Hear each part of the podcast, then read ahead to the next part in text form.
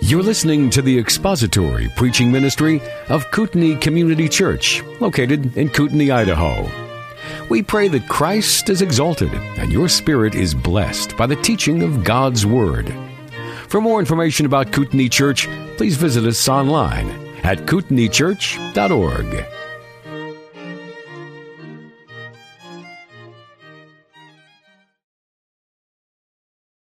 And if your Bible is not open to Ecclesiastes chapter 5, please open it to that, that chapter in Ecclesiastes, Ecclesiastes chapter 5. And when you found your place, we will pray before we begin. Our gracious and most kind God, it is your word that we turn to now, and our hearts hunger to hear the truth of Scripture and to hear your voice in the pages of this book. Thank you that you speak to your people through your written word, and that your Holy Spirit applies those truths to our hearts. So we pray that your Spirit would do that work of illuminating your word to us, that we may understand and that we may obey it, and that we may see in the 3,000 year old wisdom of Solomon things that apply to our day and describe our very own day. Help us to take heed to those things to which you would have us to take heed and to gladly bow the knee to the truths of Scripture this morning. We ask this in Christ's name. Amen. We'll begin with something of a quiz, a little Bible quiz. Don't panic because this is going to be an easy quiz. In fact, it's only going to be one question. And we'll make it even easier by making it a true or false question, which means that you have 50% chance of getting this right, which is even easier and better odds than multiple choice, which we always used to refer to as multiple guess. So this is just a true or false question. Here's the question true or false? The Bible says that money is the root of all evil. The Bible says, oh, no, you're not supposed to. Sorry, I, I was supposed to preface the whole quiz with just answer quietly in your heart. True or false, the Bible says that money is the root of all evil. Some of you are way too quick in answering false on that. Now, some of you might have thought, well, it kind of sounds a bit true. If the Bible doesn't say that, it probably should say that because that sounds something like it sounds like something I would read in the book of Ecclesiastes. Short, pithy, concise.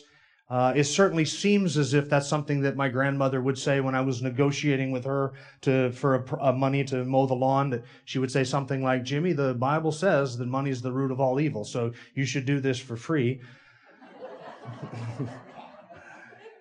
So if the Bible doesn't say it, maybe the Bible should say it because a lot of people do a lot of evil things for money, don't they? And then having gotten the money for the evil things that they did, they spend the money on a lot of evil things. So maybe it is true. Or maybe it's false. Maybe that's one of those statements that we kind of think is in Scripture, but really isn't in Scripture. That when you dig into it, people say this is what the Bible says, but that's not really what the Bible says. Like cleanliness is next to godliness. Right? You tell your kids that, the Bible doesn't say that. Or God helps those who help themselves. That sounds like a scriptural thing, right? Sounds like something you find in the book of Proverbs, but it's nowhere in Scripture. In fact, it's not just unbiblical, or it's anti-biblical. It's not in Scripture at all. So, is it true or is it false? Now, those of you who shouted out false right away, you were right. It is false. The Bible doesn't say that money is the root of all evil. The Bible says that the love of money is the root of all evil. And there is a chasm of difference between money being the root of all evil and the love of money being the root of all evil. Those two are not anything like each other.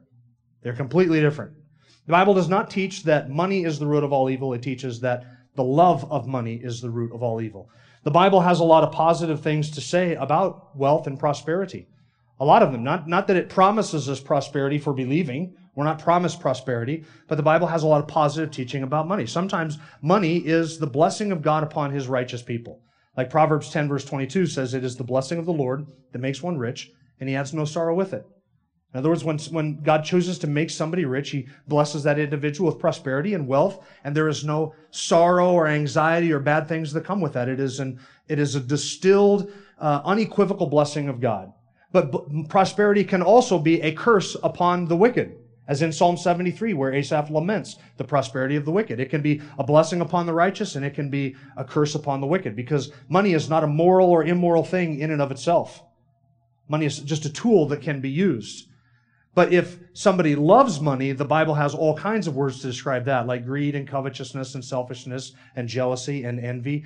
The love of money is always condemned as something that is the root of all evil. It is always condemned as idolatry. In fact, the Bible lists the love of money and covetousness and greed right alongside of idolatry because it is the love of those things which draws our hearts away from God and the true God, and so that becomes idolatry. Now, the Bible has a lot to say about money, positively as well as negatively, and we're looking at uh, today in Ecclesiastes chapter 5, Solomon describing some of the things that vex the wealthy. Now, he, in verses 8 and 9, he describes some of the things that vex the poor. The poor oppressed. Oppressed by whom? Oppressed by the government bureaucrats, the officials who are being watched over by officials, with still more officials over them in verse 9. So the poor are oppressed. And now, just in case you are, just in case you are thinking to yourself, well, the way out of being oppressed then is to covet wealth and to pursue that. And if I only had more wealth, if I can only love wealth more and accumulate more of that, Solomon is going to correct your understanding of that now in verses 10 to 12 as he describes some of the things that vex the, the righteous. The poor have their own problems. But the wealthy have their own problems. They're just different problems. And those of us who are poor look at the wealthy and we think, man, if I only had all of that. You look at the, the Hollywood starlet and you think, if I only had all that they have, making millions of dollars. I read this last week that that Tom Brady is going to make, I don't know how many millions of dollars during the offseason just because his contract cashed out that way. And we tend to look at people like that and think, if only I could just get paid to sit and do nothing for the next six weeks because that's what the union tells me to do. And I'm making millions of dollars. If only I had all of that. People who are wealthy, they have their own set of problems and they look at the people without the wealth and say, man, there are parts of my poor life before I had all of this that I really long for.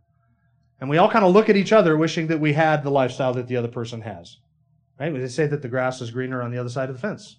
That's how we see it. And then we realize that that grass is growing over a septic tank. And then we understand why it is that it's greener on the other side of the fence. It's not, it's not all roses on the other side like we tend to think that it's roses on the other side. So Solomon is addressing now the, the wealth and the things that come with wealth. And there are three things that Solomon says that wealth cannot give us. Wealth fails to provide satisfaction in verse 10. Wealth fails to provide security in verse 11, and wealth fails to provide sleep in verse 12. Those are the three verses that we're going to look at. Only three verses. Even though the subject of wealth and poverty kind of goes all the way through the, almost to the end of chapter 6. Solomon has a lot to say on this subject that we're going to be looking at over the course of the next few weeks. It has taken me longer to get through Ecclesiastes than I thought. I mean, this was only three verses, and in all honesty, when I started this book, I thought that probably by the middle of summer we'd be done with Ecclesiastes and on to the next project. And I'm just throwing that out there as my complaint. I understand it's nobody's fault but my own, but I'm just telling you this is going slower than I thought it was going to. So we're going to look at how wealth cannot, how wealth fails to provide satisfaction, security, and sleep. If money could buy happiness, Solomon, would have been the happiest man on the face of the planet. If, if money could buy satisfaction, Solomon would have been satisfied. If money could buy peace and purpose and meaning and significance in life, Solomon would have had all of that. But does Ecclesiastes read to you like a man who is satisfied with his life, who is at peace, who knows his purpose and understands his meaning, and is a happy man? Does this sound like the diary of a happy man to you? Ecclesiastes. It does not.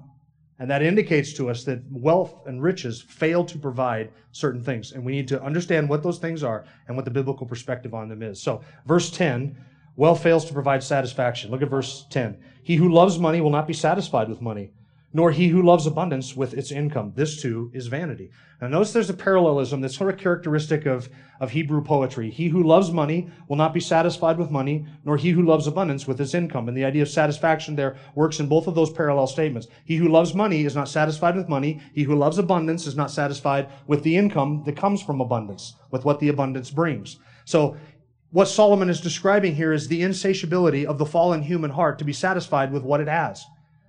Fallen, the one who loves money can never be satisfied with money because he is insatiable. And there is an insatiable element to humanity. In fact, this insatiable element exists in all of creation. And Solomon has observed it throughout the book, and we've seen it on a couple of different occasions. Later on in chapter 6, I want you to see what Solomon says in verse 7. Look over chapter 6, verse 7. He's describing here the insatiability of man. Verse 7, all a man's labor is for his mouth, and yet the appetite is not satisfied. Now that comes, that is in the context of dealing again with riches and poverty. When he says in verse 7, all a man's labor is for his mouth, and yet the appetite is not satisfied, he is drawing an analogy here between physical d- d- drives and desires and the satisfaction of them and money and how it does or does not satisfy. There's a, a parallel here. Uh, you, you get hungry several times a day, you get hungry. Now, when you sit down this afternoon for lunch and you eat a full meal, does that satisfy your hunger? No, it only numbs it for a period of time because that hunger will never fully and finally be satisfied. It will just be numbed so that you don't feel the hunger, but eventually that feeling is going to come back. And so it is with water and other physical appetites as well. It is satisfied periodically, but only temporarily, or numbed periodically, but only temporarily. But eventually that appetite or that desire comes back. So a man eats, all of his labor is for his appetite. He eats and gobbles it up, but he's really not ever satisfied because a man can never stop and say, no, I've had enough. I've eaten my fill. I had that, I had that T-bone steak and now I'm full. I don't ever need to eat again. You may feel that way after you've eaten a big T-bone steak, but that's not the reality. You're going to have to eat again. And so it is with money. When money comes in, it satisfies for a period of time. Oh, I got this. Yeah. Got that bonus check. I got that. That feels good. Put it in the bank account. I look at the bottom line. I see the number. Yeah, it feels good. Until briefly, until you realize there's still more to be had. I could get another bonus check. I can make another check. And if I got more, I could buy this. And so there is this insatiable element in our attitude toward money. The one who loves money will never be satisfied with it. Solomon described the same thing actually concerning money back in chapter 4, verse 8. There was a certain man without a dependent, having neither a son nor a brother, and yet there was no end to all his labor. Indeed, his eyes were not satisfied with riches, and he never asked, And for whom am I laboring and depriving myself of pleasure? This too is vanity and is a grievous task. Hear that? His eye was never satisfied with riches. He worked himself. He had no dependent. He had no need to work that much, but he worked endlessly, and yet he never asked himself, For whom am I depriving myself of pleasure and working so endlessly? I have nobody that's dependent upon me. And yet his eye could never be satisfied with the riches. This insatiable element exists in creation as well. Solomon observed it back in chapter 1 when he said in verse 7, All the rivers flow into the sea, yet the sea is not full. To the place where the rivers flow, there they flow again. Remember that cyclical nature of, of uh, a cyclical pattern to nature that we looked at in chapter 1, and yet these things are never satisfied. The sun is never satisfied with its course across the sky because it repeats it again the next day. Solomon observed that. The wind is never satisfied with the blowing. It blows on its courses, comes back to where it started, and keeps on blowing again. The rain is never satisfied with falling. We felt like that this spring, haven't we? The rain just keeps falling and falling, and it flows into the rivers, and yet the rivers are never full, and the rivers flow into the sea. Is the sea ever satisfied? Does the sea ever say, it's enough, I've had enough, I'm all full? It never happens. It can never happen. And this this insatiable characteristic in all of nature is in the human heart as well. We can never be satisfied because enough is never enough for us, no matter what it is. We have to fight against this element of our nature that always wants more and more and more and more of whatever it is that we're talking about. We are insatiable creatures, and this is the reality of living in a fallen world that is under the curse. This insatiable element. So a man can, will never be satisfied. If he loves money, he will never be satisfied with it because he will never, ever have enough. When that idol is on the heart, that idol, no matter what we offer to it, can never be satisfied with the offering. You can offer to it more, it will never say enough. This describes our fallenness. This describes our, the idolatry of the human heart. We have to come to a point where we say, I can be content with what I have and deal with what I have. Ecclesiastes 1 verse 8, Solomon says, All things are wearisome. Man is not able to tell it. The eye is not satisfied with seeing. The ear is never filled with hearing. Do you remember that passage? It's an insatiable element to our physical, our physical drives, our physical desires. It can never be satisfied because we never get to the point where we say, that's enough. I can live with that. And so it is with the one who loves money. He will never be satisfied with money. Now, who are these lovers of money that Solomon describes in verse 10? When he says those who love money can never be satisfied with money, who are these people who are the lovers of money? We don't have to look very far in the context because the previous verse, I think, tells us exactly who Solomon has in mind. They are the officials who are watched over by officials who have other officials watching over them. These are the people who oppress the poor, taking from the poor for themselves, exploiting the poor for their own benefit and for their own use. I think Solomon has that in mind. These are the lovers of money. These are the rich people who are using their positions of government power to take from others what did not belong to them and to exploit them for their own use. Those are the ones who love money. They do that not for the common good. That's a lie. Right? Officials who take from others for themselves. It's not the common good. They say, oh, you need it for the children and the schools and the fire department and the police and the, the roads. And that is just a pretext. People who do that do that not for the common good. They do that because they can take their living from the sweat of another man's brow and they will use their power to exploit others. They are the rich. That's who's being described, I think, in verse 10. But it goes beyond that because the love of money doesn't just apply to the rich, does it? Sometimes we are told that you can tell who loves money because they're the ones that have a lot of it. Is that true? That's not true, is it?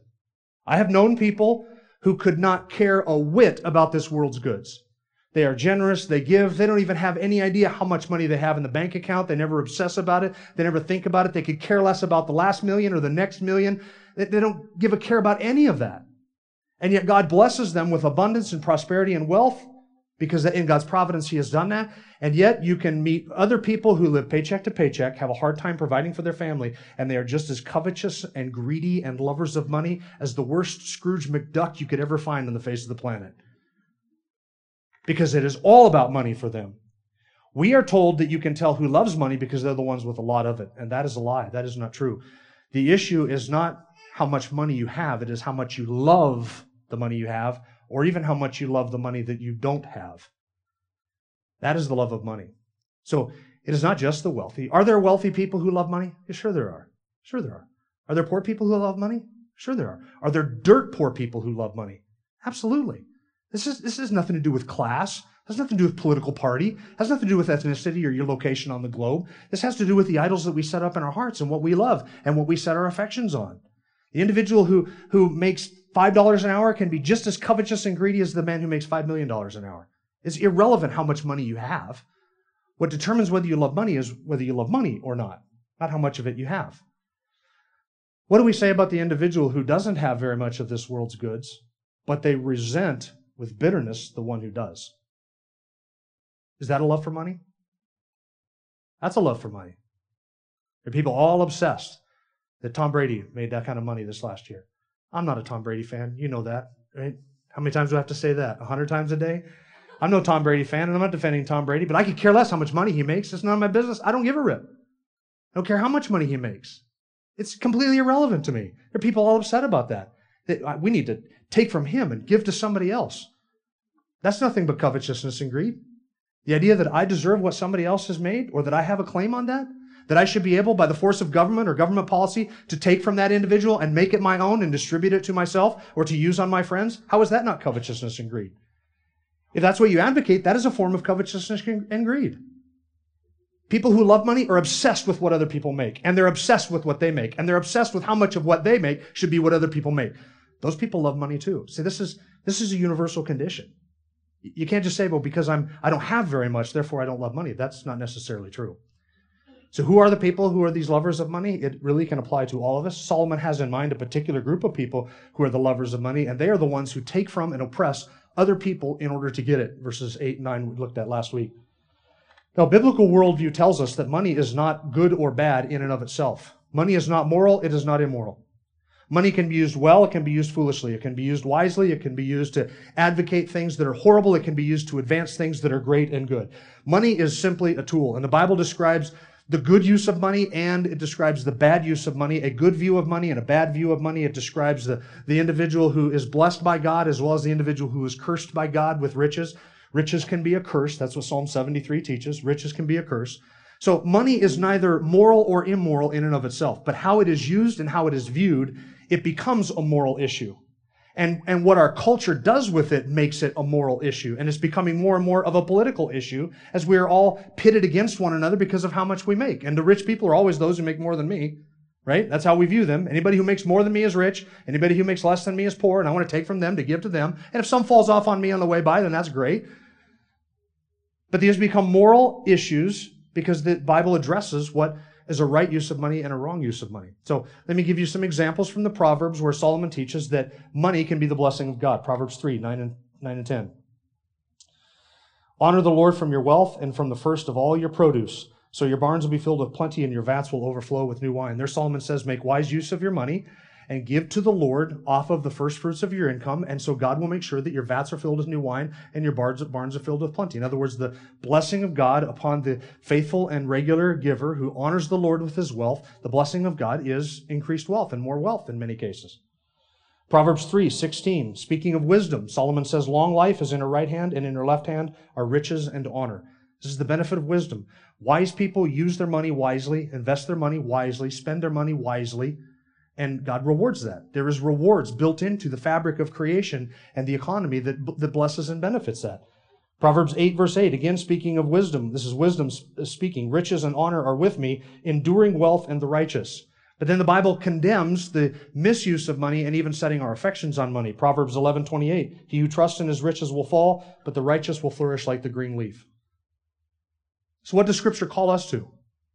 Not to obsess with what other people make, not to obsess with how much we make.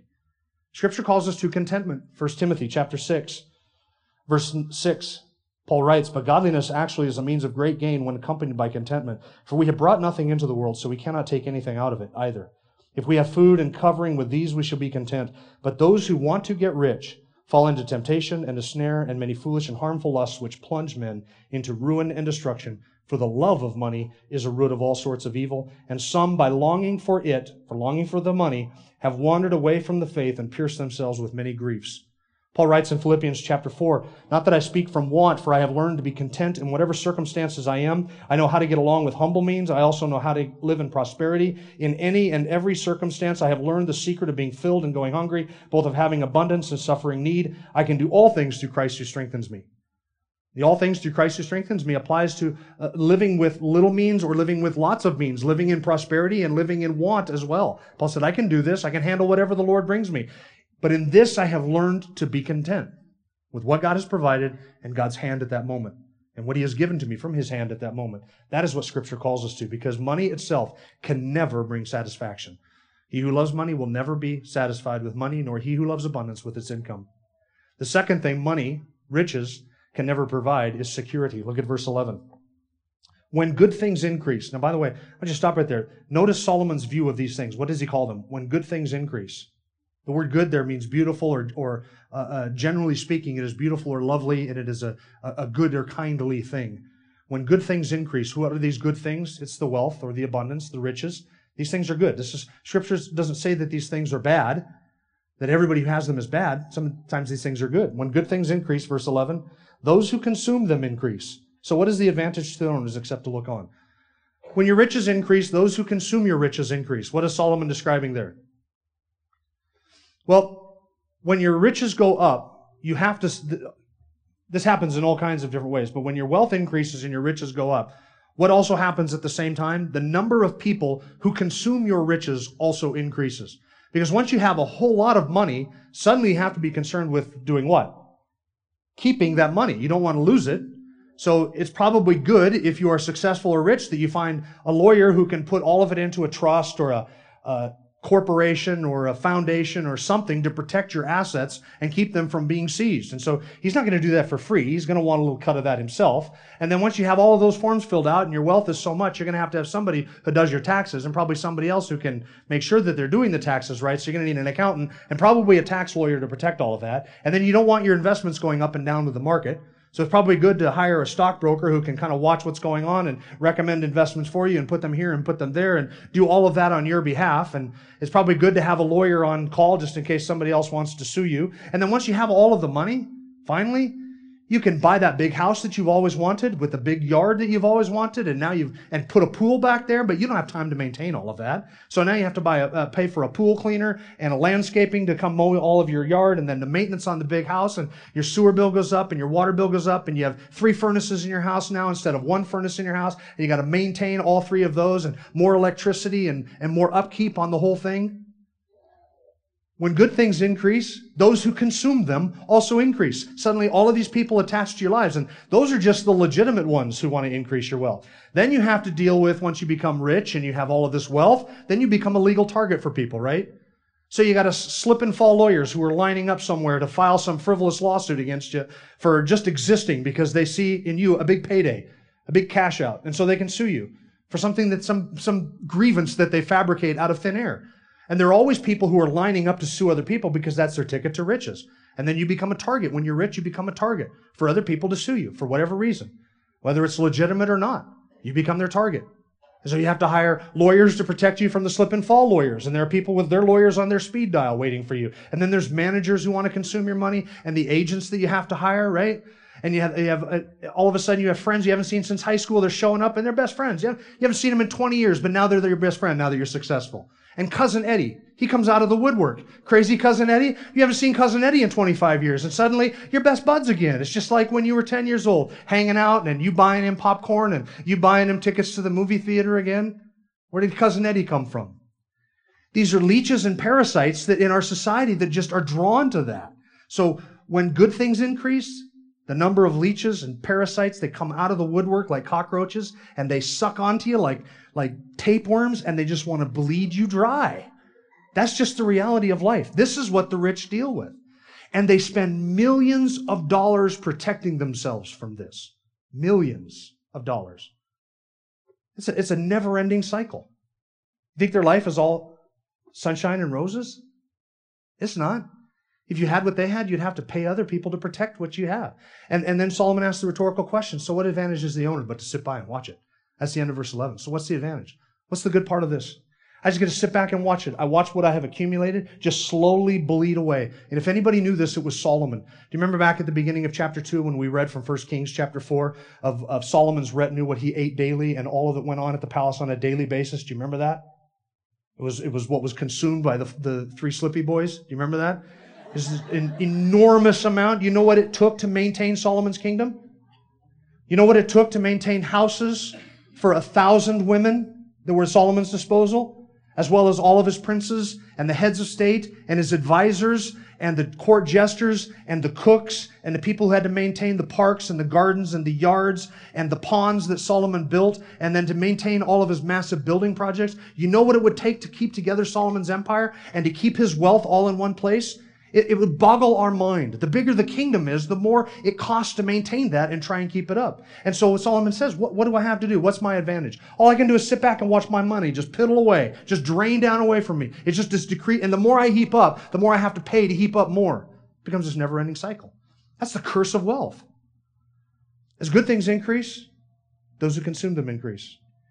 You think wealth can provide security? No, because the minute you gather it together, it's going to be consumed by other people and you're just going to sit by and watch it happen. That's all you can do because that's the reality of life in this world. Third thing it cannot provide is sleep. Verse 12 The sleep of the working man is pleasant, whether he eats little or much, but the full stomach of the rich man does not allow him to sleep. The sleep of the working man is pleasant. Now, there's a contrast here between the working man and the rich. That the, what Solomon is describing here, I think, works on a number of different levels in a number of different ways. I'm going to describe to you kind of three, three things that are going on in this one verse. There are three real contrasts that are being, I think, brought, brought together all in this one verse. One of them is this contrast between the working man and the rich. Who are the rich? The rich are those who cannot sleep, but the working man is able to sleep, and his sleep is sweet. And the idea is that the working man works all day, and when he finally comes home at night and he walks through the door, he can lay down, he can just sleep well. Why? Because he is so exhausted from working. But the rich man, on the other hand, he doesn't have that problem of being tired when he comes home. And so his sleep eludes him all night long. And there are three reasons here why I think his Solomon is indicating that the sleep eludes the rich man. The first is because of this distinction between the working man and the rich man. Now, it's not that Solomon is saying that if you have riches, you have not worked for them. That's not what he's saying. Nor is he saying that if you are rich, you don't have to work. That's, that's not what he is saying.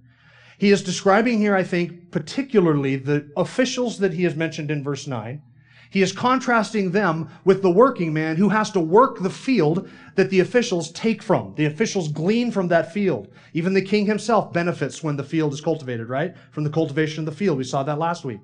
And so there's this contrast between the man who is working in the field and cultivating it and the official who is taking from it. Now, these are two different people, two different classes of people, and two different things are going on. First, you have the official. Now, before I get into this, I'm not suggesting that everybody who has a government job or works for the government is a lazy, no good slob. Okay? I'm not suggesting that at all.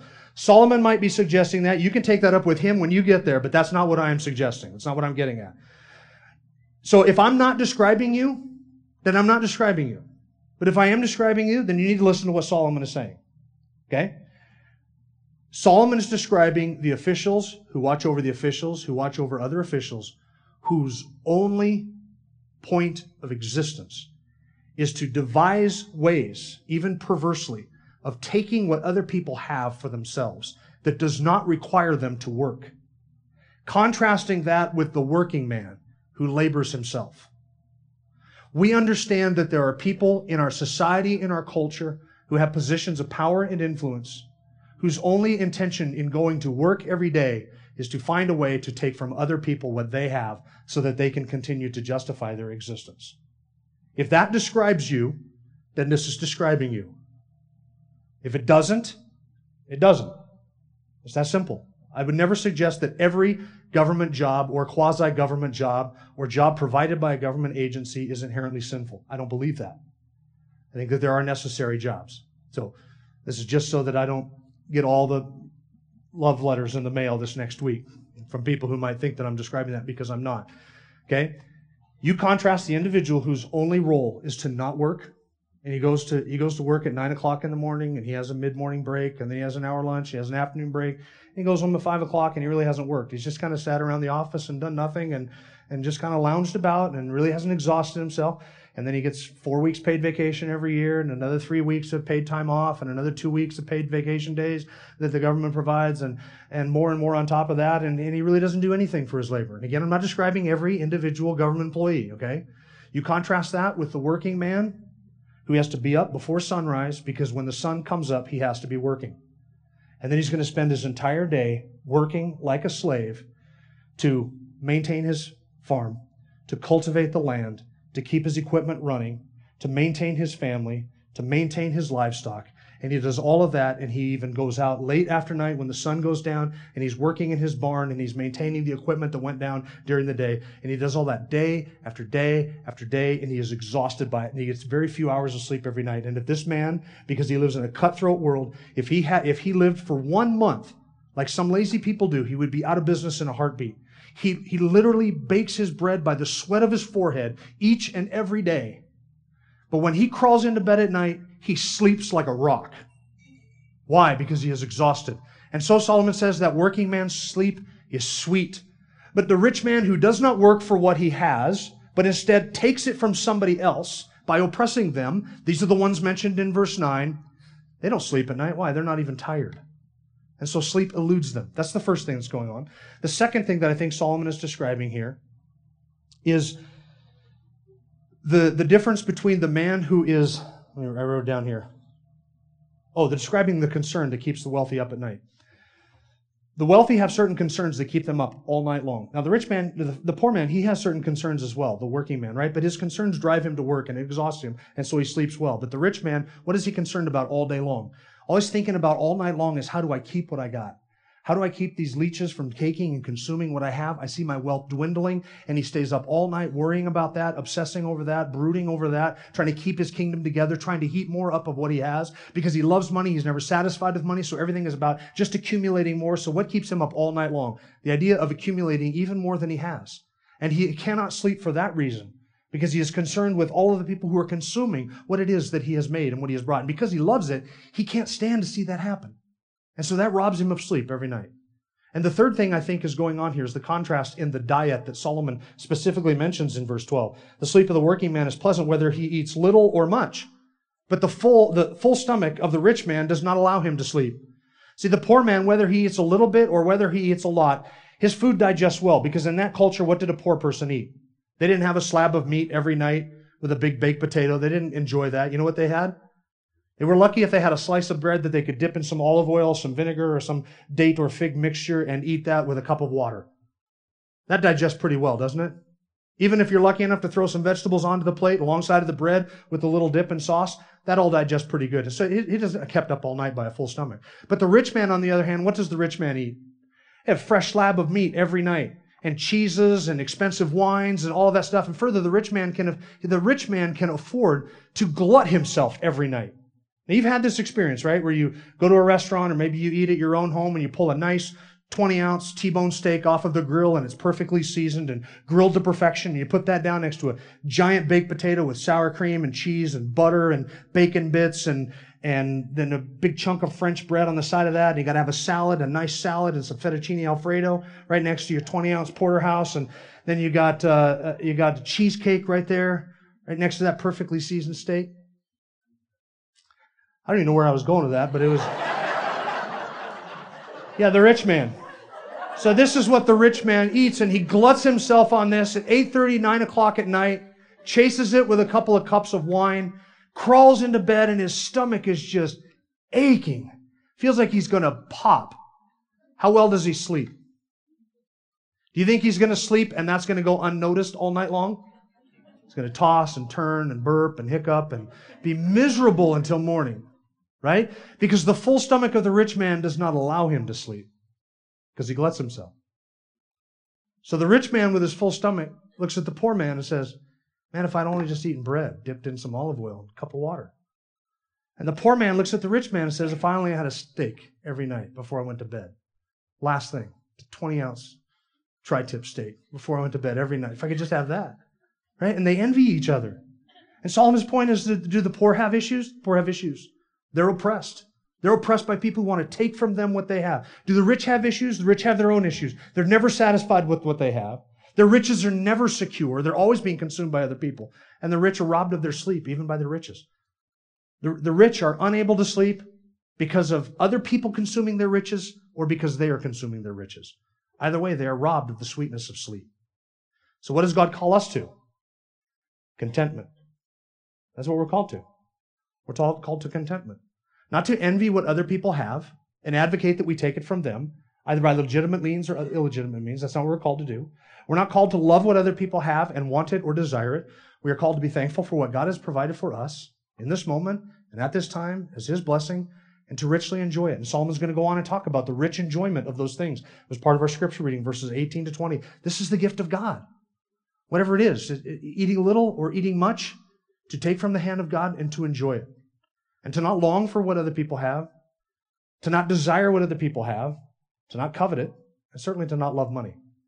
Because the rich have their own issues. And being rich is no solution to being poor. And being poor is no solution to being rich. This is part of living in a sin cursed fallen world, right? There is, there is no way, and this is what Solomon's getting at, there's no way to escape that vanity. It can't be done in this world. There's no way to escape the vanity. The vanity takes from the poor, and this vanity takes from the rich. Doesn't matter which class you are in, you are not going to escape it. This is what it means to work under the sun. This is what it means to live under the sun. This is what it means to, to be living in meaninglessness and emptiness in a sin cursed fallen world where everything is characterized by this insatiability and everything is characterized by vanity. Rich or poor, vanity takes from us all. Let's pray. Our Father, we, we pray that you would forgive us for our covetous hearts and our greedy hearts. They exist in us. These are the idols that we have set up. These are the ways that we think that are characterized and described here in Ecclesiastes. And we don't want to think that way. We want our thoughts and our hearts to be characterized by a, a godly contentment that is great gain, as Paul describes it in 1 Timothy 6. So we pray that you would help us to be content with what you have given to us and to love you and worship you as the God who has promised to provide all of our needs, not necessarily all of our wants, but all of our needs. And you do so faithfully, you do so regularly, and help us to live within those means and to live in accordance with the way that you have called for each and every one of us, and to not to covet what others have, whether rich or poor, that we might honor you, the giver of every good gift, who never changes and who is always good in all that you do toward those who are yours. And so we thank you for this in the name of Christ our Lord. Amen. Thank you for listening to the latest podcast from Kootenai Church. If you'd like to learn more about Kootenai Church or to donate to our church ministry, you can do so online by visiting kootenaichurch.org. We hope you enjoyed this podcast and pray you'll join us again next time. Once again, thank you for listening.